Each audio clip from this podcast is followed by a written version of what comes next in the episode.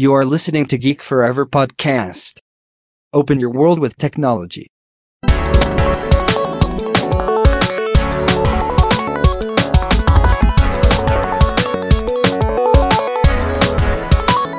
This is Geek Story.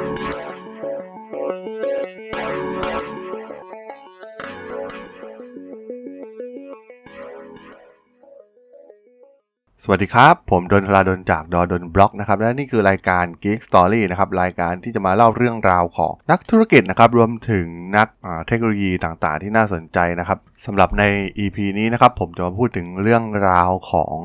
ซีล็อกนะครับ บริษัทยักษ์ใหญ่แห่งหนึ่งนะครับ ที่อดีตเคยยิ่งใหญ่มากๆนะครับ หลายท่านเนี่ยอาจจะเคยได้ยินชื่อของ Bell Lab นะครับ และวิธีการที่ Bell Lab เนี่ยปฏิวัติโลกนะครับ โดย Bell Lab เนี่ยเป็นสถานที่ที่คนฉลาดฉลาดๆรวมตัวกันเพื่อคิดค้นสิ่งต่างๆนะครับเช่นทรานซิสเตอร์เลเซอร์ระบบปฏิบัติการ Unix ภาษา C รวมถึงสิ่งอื่นๆอีกมากมายนะครับที่เปลี่ยนแปลงโลกของเรามาจนถึงทุกวันนี้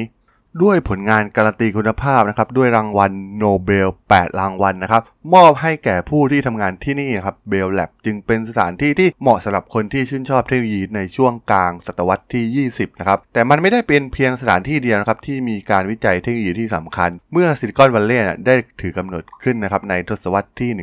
1960โดยทางซิลล็อกเองได้ตัดสินใจสร้างศูนย์วิจัยขึ้นนะครับในพื้นที่ Silicon Valley นะครับ โดยมุ่งเน้นการวิจัยด้านคอมพิวเตอร์ พพวกเขามีกลุ่มคนฉลาดยอดอัจฉริยะเต็มไปหมดนะครับ แล้วก็พวกเขาเนี่ยก็คิดค้นคอมพิวเตอร์ส่วนบุคคลนะครับที่ทันสมัยอย่างที่เราได้รู้กันนะครับ วกเขาได้สร้างเครื่องคอมพิวเตอร์ส่วนบุคคลที่มีหน้าจอนะครับ มีคีย์บอร์ด เมาส์ และ GUI นะครับ สิ่งที่เรียกว่า c l o c Auto นั่นเองนะครับ ซึ่งในปี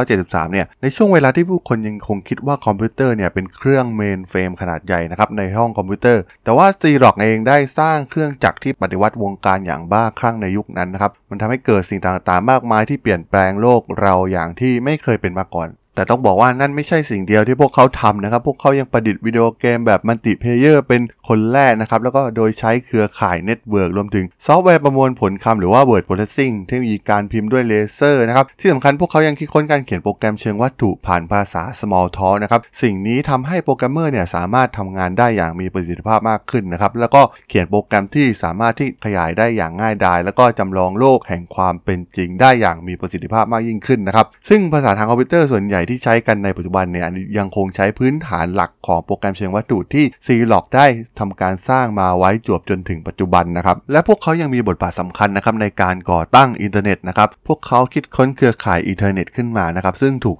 ใช้อย่างกว้างขวางโดย Workstation ของ DARPA ซึ่งแน่นอนว่า c l o c เนี่ยมีส่วนร่วมในการช่วยคิดค้นอินเทอร์เน็ตนะครับ แล้วก็ในปัจจุบันเนี่ยเรายังคงใช้สายเคเบิล Ethernet ในวันนี้เพื่อเชื่อมต่ออินเทอร์เน็ตอยู่นั่นเองนะครับ แล้วมันเกิดอะไรขึ้นนะครับทำไม c l o c จึงไม่ได้ใช้ประโยชน์จากเทคโนโลยีเหล่านี้นะครับ เพื่อสร้างรายได้แล้วก็ครอบครองอุตสาหกรรมคอมพิวเตอร์ ปัญหาใหญ่ก็คือเหล่าผู้บริหารระดับสูงนะครับในนิวยอร์กเนี่ยไม่สนใจเรื่องคอมพิวเตอร์เลยด้วยซ้ำนะครับตอนนั้นเนี่ยพวกเขามุ่งเน้นไปที่เครื่องถ่ายเอกสารนะครับซึ่งเป็นธุรกิจหลักของซีล็อกในเวลานั้น ซึ่งสิ่งนี้นี่เองนะครับที่เป็นอุปสรรคที่ขัดขวางความพยายามที่จะใช้ประโยชน์จากเทคโนโลยีที่พัฒนาโดย PARC ของซีล็อกนั่นเองนะครับ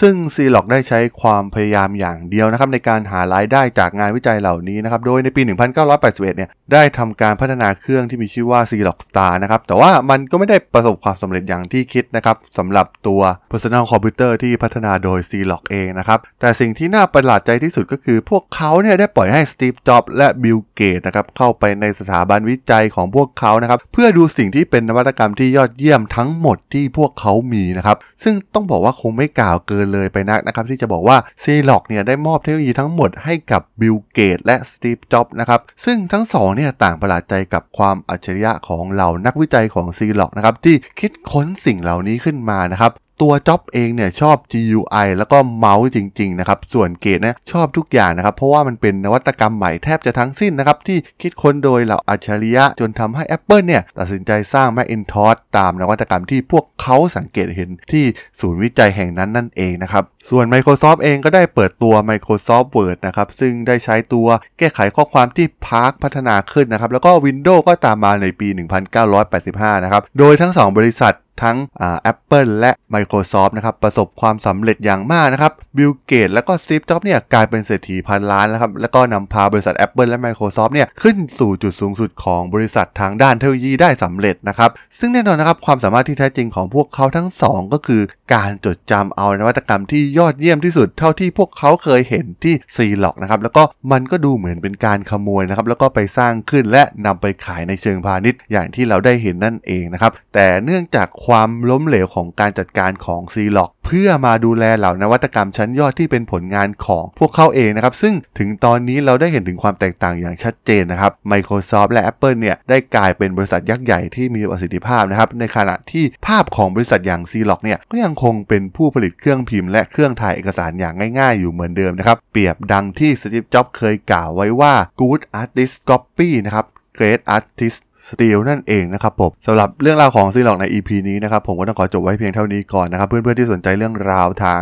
วิทยาศาสตร์รวมถึงเรื่องราวของประวัตินักเทคโนโลยี นักธุรกิจต่างๆ ที่น่าสนใจนะครับที่ผมจะมาเล่าให้ฟังผ่านรายการ Geek Story นะครับสามารถติดตามกันได้ทางช่อง Geek v o l o v e r Podcast นะครับสามารถติดตามกันได้ในแพลตฟอร์มหลักๆ ทั้ง Podbean Apple Podcast Google Podcast Spotify YouTube นะครับแล้วก็จะมีการอัปโหลดลงแพลตฟอร์ม Blockdit ในทุกๆ ตอนด้วยนะครับถ้าอย่างไงก็ฝากกด Follow ฝากกด Subscribe กันด้วยนะครับสำหรับใน EP นี้เนี่ยผมก็ต้องขอลากันไปก่อนนะครับ เจอกันใหม่ใน EP หน้านะครับผม สวัสดีครับ